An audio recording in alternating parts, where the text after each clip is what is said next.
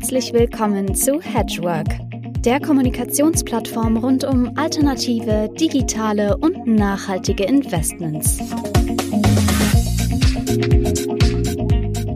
Liebe Hedgeworkerinnen, liebe Hedgeworker, liebe Zuhörerinnen, liebe Zuhörer, ich begrüße Sie herzlich zum 65. Hedgework Talk. Mein Name ist Joachim Althof und wir sprechen heute über, sag mal, die Balance zwischen Rendite und Risikomanagement. Und das ist, glaube ich, wichtig in dieser Zeit zu sprechen, in der die Anleger mit zahlreichen Krisen zurechtkommen müssen. Wir haben kriegerische Auseinandersetzungen in verschiedenen Teilen der Welt, Unternehmenspleiten aufgrund von gestiegenen Zinsen, gerade in Deutschland auf der Immobilienseite sehr präsent, gerade aktuell Inflationsängste sind auch noch gar nicht so lange zurück, könnten wir auch andere Beispiele anfügen. Und da habe ich mir einen Gast eingeladen, der sich schon sein ganzes Berufsleben mit Anlagestrategien beschäftigt, die das Risikomanagement im Mittelpunkt stehen haben. Das ist Kai-Peter Tönnes, Gründer und Vorstand von Antecedo Asset Management. Herzlich willkommen. Ja, freue mich da zu sein. Stell doch bitte am Anfang ein äh, bisschen äh, dich selber vor und auch, wie das dazu gekommen ist, dass du äh, so an den Fokus auf Risikomanagement in den Anlagestrategien gelegt hast. Das begleitet sich ja schon dein ganzes Berufsleben lang. Ja, da bin ich direkt am Anfang zugekommen. Ich habe ja ursprünglich in Köln Betriebswirtschaft und Statistik studiert. Gerade aufgrund meiner Statistikkenntnisse habe ich wohl meinen ersten Job bekommen. Das war bei der Basler Versicherung in Bad Homburg. Das hat mich nach Bad Homburg verschlagen. Und schon da musste ich ähm, mit relativ wenig Risikokapital auskommen und bin eigentlich an dieser Denke, ja, dass man nicht so, dass man mit beschränktem Risiko auskommen kann, muss nie mehr rausgekommen. Das hat sich dann später bei Metzler, wo ich ähm, ähm, abgesicherte Aktienfonds gemacht habe oder später bei Lupus Alpha wo wir, es, wo wir auch die, diese Konstrukte weiter verfolgt haben und auch die ersten Hedgefonds gemacht haben, die dann aber auch immer über diese Rendite-Risiko-Zusammenhänge liefen, bis eben zur Antizede heute fortgesetzt. Ähm, ich bin halt nie der Fondsmanager gewesen, der jetzt genau weiß, wo der Markt nächstes Jahr hingehen wird. Ich bin der, der sagt, okay, beim Markt muss man dabei sein, der wird schon äh, langfristig seine Rendite machen, aber man muss sehen, dass man auch dabei bleibt und nicht zwischendurch rausgeschossen wird. Da gibt es ja durchaus schon mittlerweile sehr ähm, viele Beispiele, dass man auch dann auch äh, durchaus 40, 50 Prozent äh, Abschläge hinnehmen muss zwischenzeitlich.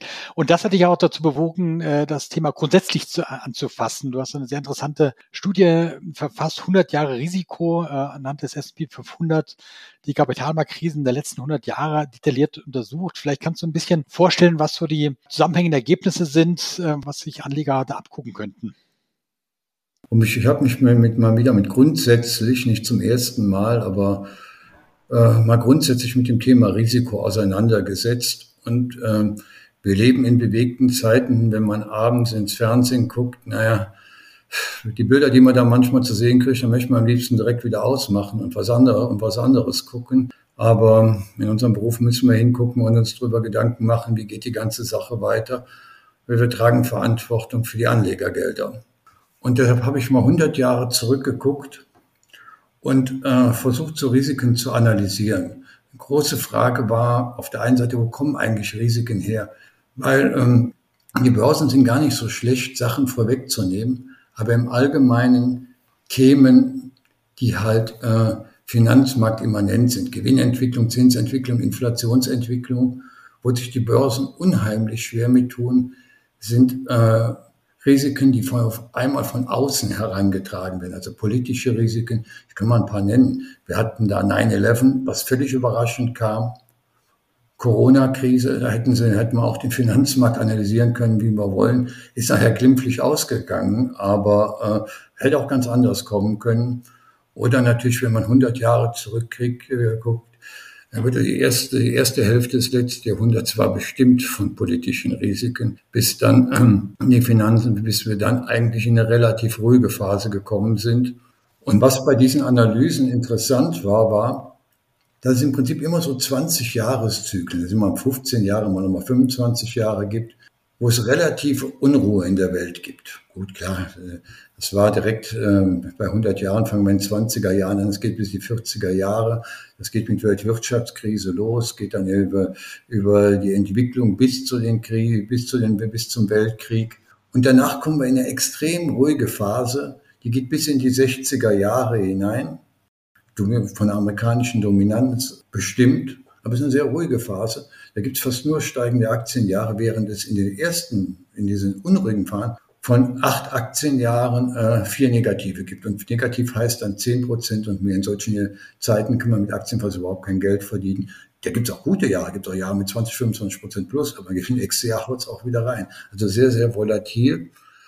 Und ähm, das vollzieht sich in Zyklen. Wir haben also am Anfang des letzten Jahrhunderts, also des Betrachtungszeitraums, eine sehr volatile Phase, dann wird's ruhig, dann kommen wir in die 70er Jahre rein, Höhepunkt des Kalten Krieges, Ölkrise. Auch was, was im Prinzip politisch bedingt war, damals durch den Nahostkonflikt. Äh, kommen äh, auch eine Wirtschaftspolitik, die damals darauf ausgelegt war, vor allem die Nachfrage zu stimulieren, am Ende in Inflationschaos endete. Und dann kommen die 80er Jahre. Am Anfang sehen die gar nicht so gut aus, aber dann gibt es einen Wandel. Der Ost-West-Konflikt endet. Es gibt technologische Neuerungen, die, als die erste digitale Revolution. Und das läuft dann ziemlich weit bis so, naja, Ende der 90er Jahre. Dann kommen wir in die Zeit der großen Finanzkrisen. Erst Dotcom, dann noch mehr, mehr, mehr von noch 9-11 hinten drauf und dann nochmal Finanzkrise, wo im Prinzip, naja, alles das abgeschmissen wird, was man da aufgebaut hat. Und dann kommen wir wieder in eine sehr ruhige Phase, das ist die große Globalisierung getragen eben von dem Weltwohlstandszuwachs in der Welt, den es niemals zuvor auch nur annähernd gegeben haben. Und am Ende dieser Phase stehen wir jetzt. So langsam zerbröckelt die internationale Zusammenarbeit. Und wir kommen aus einer Phase, wo es eigentlich ganz, ganz wenige negative Aktienjahre waren. Jetzt mal 2022, das war eine Reaktion. Aber es kann, wenn, wenn man in eine Krisenbe geladene Zeit hineinkommt, die aus mehreren Faktoren speist, dann muss man mit rechnen, dass man in zehn Jahren vier, fünf negative Aktienjahre hat. Wenn ich da gerade einhaken darf, dann heißt das dann, dass dieser Börsenspruch äh, politische Krisen äh, am, am politische Börsen haben kurze Beine, das geht schon wieder vorbei. Äh, eben, dass die die Finanzmarktthemen sind wichtiger, dass das vielleicht gar nicht so stimmt, dass äh, oder man das vielleicht nicht richtig äh, genug oder genau genug angesehen hat. Denn, wenn ich die richtig verstehe, heißt das heißt ja politischen Krisen, die auch äh, überraschend kommen, die haben sehr wohl auch dann starken Einfluss. Ja, natürlich. Die haben sogar einen gewaltigen Einfluss. Und politische Krisen haben kurze Beine. Das ist eine Erfahrung, die sich im Prinzip nach dem Krieg, ich meine von 1942, also da, als sich klar wurde, dass die Alliierten den Krieg gewinnen würde, bis eben spät in die 60er Jahre gibt es keinen einzigen Kurseinbruch. Dann gibt es halt mal diese, die 70er Jahre, gut, kann man nachher drauf schieben. Wirtschaftspolitik war falsch, war aber nicht das Einzige. Und ähm, dann kommen wir wieder in, wir haben, wir, wir haben halt sehr, eine sehr, sehr ruhige Zeit mit ein paar Krisen dabei erlebt. Aber es kann sich gerade ändern. Muss nicht, aber kann sich. Und wenn man 1929 vor dem großen Crash äh, ähm, in Aktien investiert hätte, ja, das hätte bis in die 50er Jahre, Ende der 50er Jahre gedauert, bis man wieder auf den Ständen von 1929 gewesen wäre. Also drei, über 30 Jahre lang. So kurz, so lang können die Beine dann auch sein. Gibt es denn ähm, Merkmale, woran man äh, sehen kann, dass sich eine, eine bedeutende Krise ähm, sag mal, aufgebaut hat, die zu größeren Kurseinbrüchen führt? Gibt es da Zusammenhänge, die du in der, in der Sicht über 100 Jahre da sehen konntest? Ja, es sind ein paar Sachen, die sind immer äh, ähm, im Prinzip in jeder größeren Krise anzutreffen. Das eine ist, dass es den äh, Leuten vorher anscheinend ziemlich gut gegangen ist. Wir kommen meistens aus einer Zeit relativ niedriger Arbeitslosigkeit. Es gab, ja, vor der schlechten Phase war halt immer eine gute. Ähm, was häufig da ist, ist, dass man Verwerfungen im Geldwert, die entwickeln sich dann meistens, aber dass ein gewisses inflationäres Potenzial da ist, das sich auf einmal entlädt, kommt meistens daher, dass, äh, dass vorher eine relativ starke Geldmengenschöpfung äh, stattgefunden hat. Und was natürlich häufig, äh, sogar sehr, sehr häufig da ist, ist, dass ähm, einen Rückgang in der internationalen Zusammenarbeit sehen. Also dass internationale Krisen sich anfangen zu häufen. Die müssen nicht diese Krisen selber müssen nicht wirtschaftlich bedeutsam sein. Der Vietnamkrieg ist nicht das ökonomisch bedeutendste Ereignis der 70er Jahre, aber er hat enorme gesellschaftliche Auswirkungen. Genauso die Ukraine, der Krieg in der Ukraine ist ökonomisch irgendwas, was in der Peripherie stattfindet, hat für die Weltwirtschaft keine große Bedeutung. Aber die Auswirkungen, die er auf die internationale Zusammenarbeit, die internationalen Warenströme haben könnte, das ist etwas ganz anderes. Genau, und es ist längst ein Stellvertreterkrieg, dass die doch im Endeffekt die NATO da sich positioniert gegen, gegen Russland, dass da das große Ost-West-Kräftemessen stattfindet. Aber die anderen Punkte, die du nennst, die waren ja durchaus jetzt oder bis vor kurzem sind aktuell zu finden. Arbeitskräftemangel, wohin man sieht in Deutschland von den äh, von Dienstleistungen bis zu Fachkräften in Industrie. Äh, Inflation war, ist noch gar nicht so lange her, ein Riesenthema, ist ein bisschen abgeschwächt, aber so ganz sicher, glaube ich, kann man sie nicht sein, ähm, dass das Thema durch ist. Ähm, die hohen Zinsen, äh, die daraus gefolgt haben, führen zu Friktionen.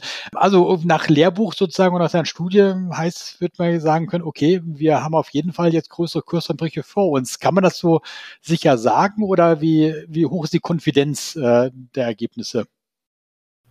100, äh, also 100 Jahre sind da nicht ausreichend. Danach wird die Datenbasis ein bisschen äh, ähm, mau.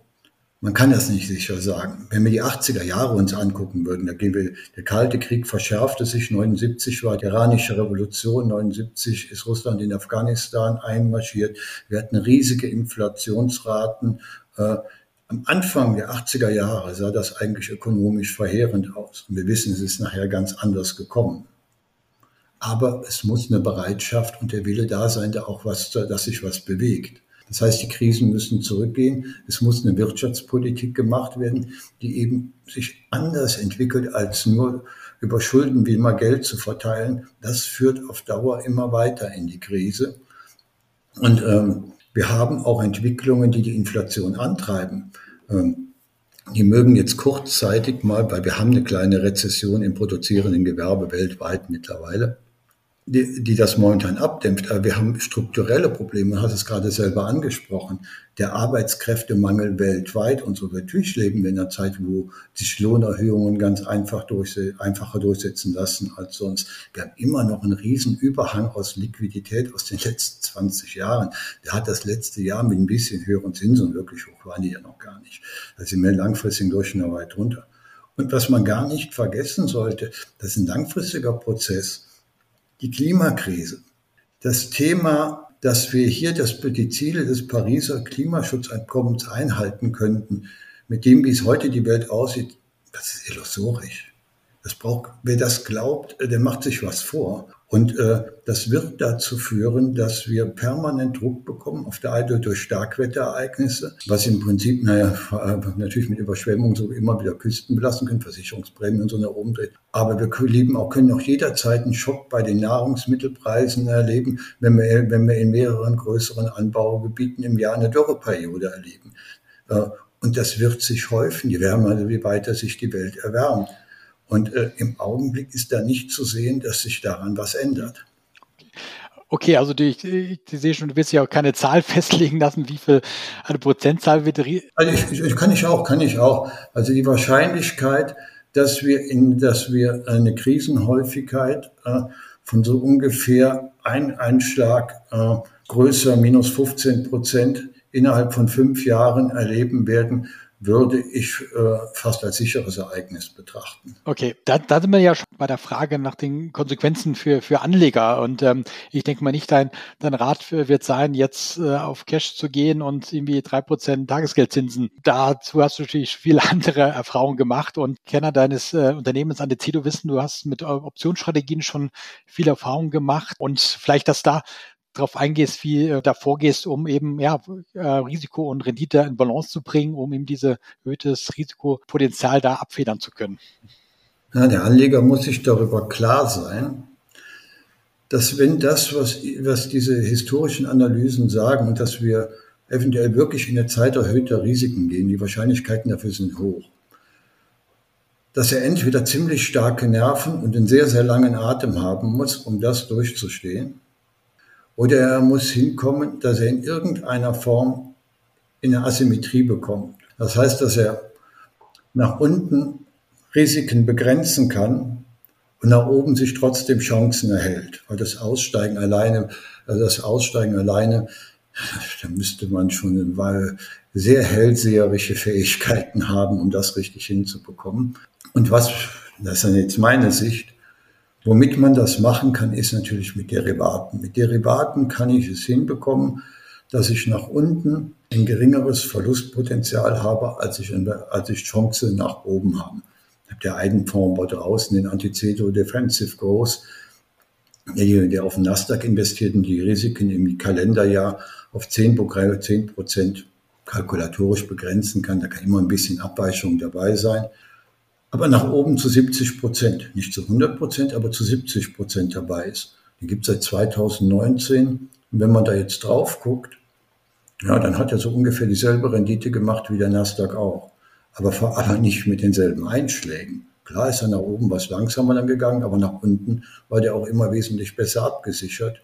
Und äh, bei Antizede, wir betreiben ja dieses Overlay-Management schon seit 2007. Die Ergebnisse in den Spezialfondsmandaten, die wir haben, die sehen nicht anders aus, auch jetzt über einen sehr, sehr langen Zeitraum, dass wenn man die Risiken begrenzt, nach oben am Ende eigentlich nicht viel aufgegeben hat. Und äh, man kann dann auch überlegen, sogar eventuell in höhere Quoten an Aktien zu fahren und so, weil man eben ruhiger schlafen kann. Okay, ja, das ist natürlich der, der Track Record auf deiner Seite hier dann durch der Disclaimer, wir keine Anlageempfehlungen äh, über, über Produkte wie Andecedo Defensive Growth, reine Informationen, aber das ist natürlich interessante Information für Anleger, äh, aber natürlich, hält natürlich auch, der gehört dazu, äh, was sind die Voraussetzungen oder funktioniert das in jedem Markt? Ähm, das würde mich noch interessieren. Kannst du da was zu sagen, dass natürlich ähm, das, äh, denk mal, das angestrebte Ziel, äh, das nach unten äh, die 10 Prozent abgesichert zu sein, oben möglichst viel mitzunehmen. Kannst du davon ausgehen, dass es ähm, in jedem Markt funktioniert, ob der nur steigt oder fällt oder diese berühmten Sägezahnmärkte immer wieder haben? Ist das von davon unabhängig? Nein, es geht vor allem, es geht in jedem liquiden Markt geht das. Äh, weil letzten Endes muss man eine gewisse Marktliquidität haben, um die Optionen darzustellen. Die Optionen werden über Banken über ein ganz bestimmtes Handelssystem dargestellt und dafür ist es äh, notwendig, dass der Markt liquide ist. Illiquide Märkte heißt, dass ich auch das Risiko des Marktes tragen muss. Da gibt es eigentlich außer Verkaufen, also im illiquiden Markt natürlich immer am schlimmsten, äh, keine vernünftigen Hedge-Möglichkeiten. Man kann zwar das haben wir auch schon gemacht über ähm, Korrelationsanalysen, etwas, was so ähnlich ist aus dem liquiden Markt dann dagegen stellen. Aber Illiquidität heißt letzten Endes, wenn ich Pech habe, komme ich da nicht raus. Hm. Aber in liquiden Märkten sagst du, ist deine Optionsstrategie ja. so äh, sicher oder äh, stabil, sage ich mal, äh, ausgearbeitet, dass sie äh, immer auf diese Ergebnisse kommt, dass man an einem Rendite beteiligt ist, ohne jetzt die ja. großen Abschläge hinzunehmen. Wie ähm, funktioniert das dann in, in liquiden Märkten auch auf äh, verschiedene Indizes? Du hast Nasdaq erwähnt. Ja. Wäre das auch mit europäischen, japanischen Indizes denkbar? Habe ich alles schon im Spezialfondsbereich habe ich das alles gemacht. Wir haben ja schon äh, Großbritannien, Schweiz, die europäischen Märkte alle durch, USA, Russell, S&P, Nasdaq, in Asien, Hang Seng, Hang Seng, China Enterprises, äh, Nikkei. Da kann ich rund um die Welt gehen. Wo ich etwas Probleme bekomme, ist, wenn einer mit, äh, mit S-DAX ankommt. Hm. Das, da sind wir schon nah an der Illiquidität bei kleinen, ganz kleinen, kleinen Aktien. Ähm, vielleicht ein Wort zu, zu, den, äh, zu den Kosten, gerade ähm, Optionen, Risikomanagement, Absicherungsstrategie, das ist, liest und hört man oft auch, ein, das, oder können die Kosten ein Thema sein, dass die Absicherungskosten so hoch sind, dass dann die, ja, von der Rendite nicht, nicht mehr viel übrig bleibt. Ich weiß, ihr habt da ein ganz bestimmtes System, vielleicht sagst du da ein paar Worte dazu, wie ihr das aufgefangen habt.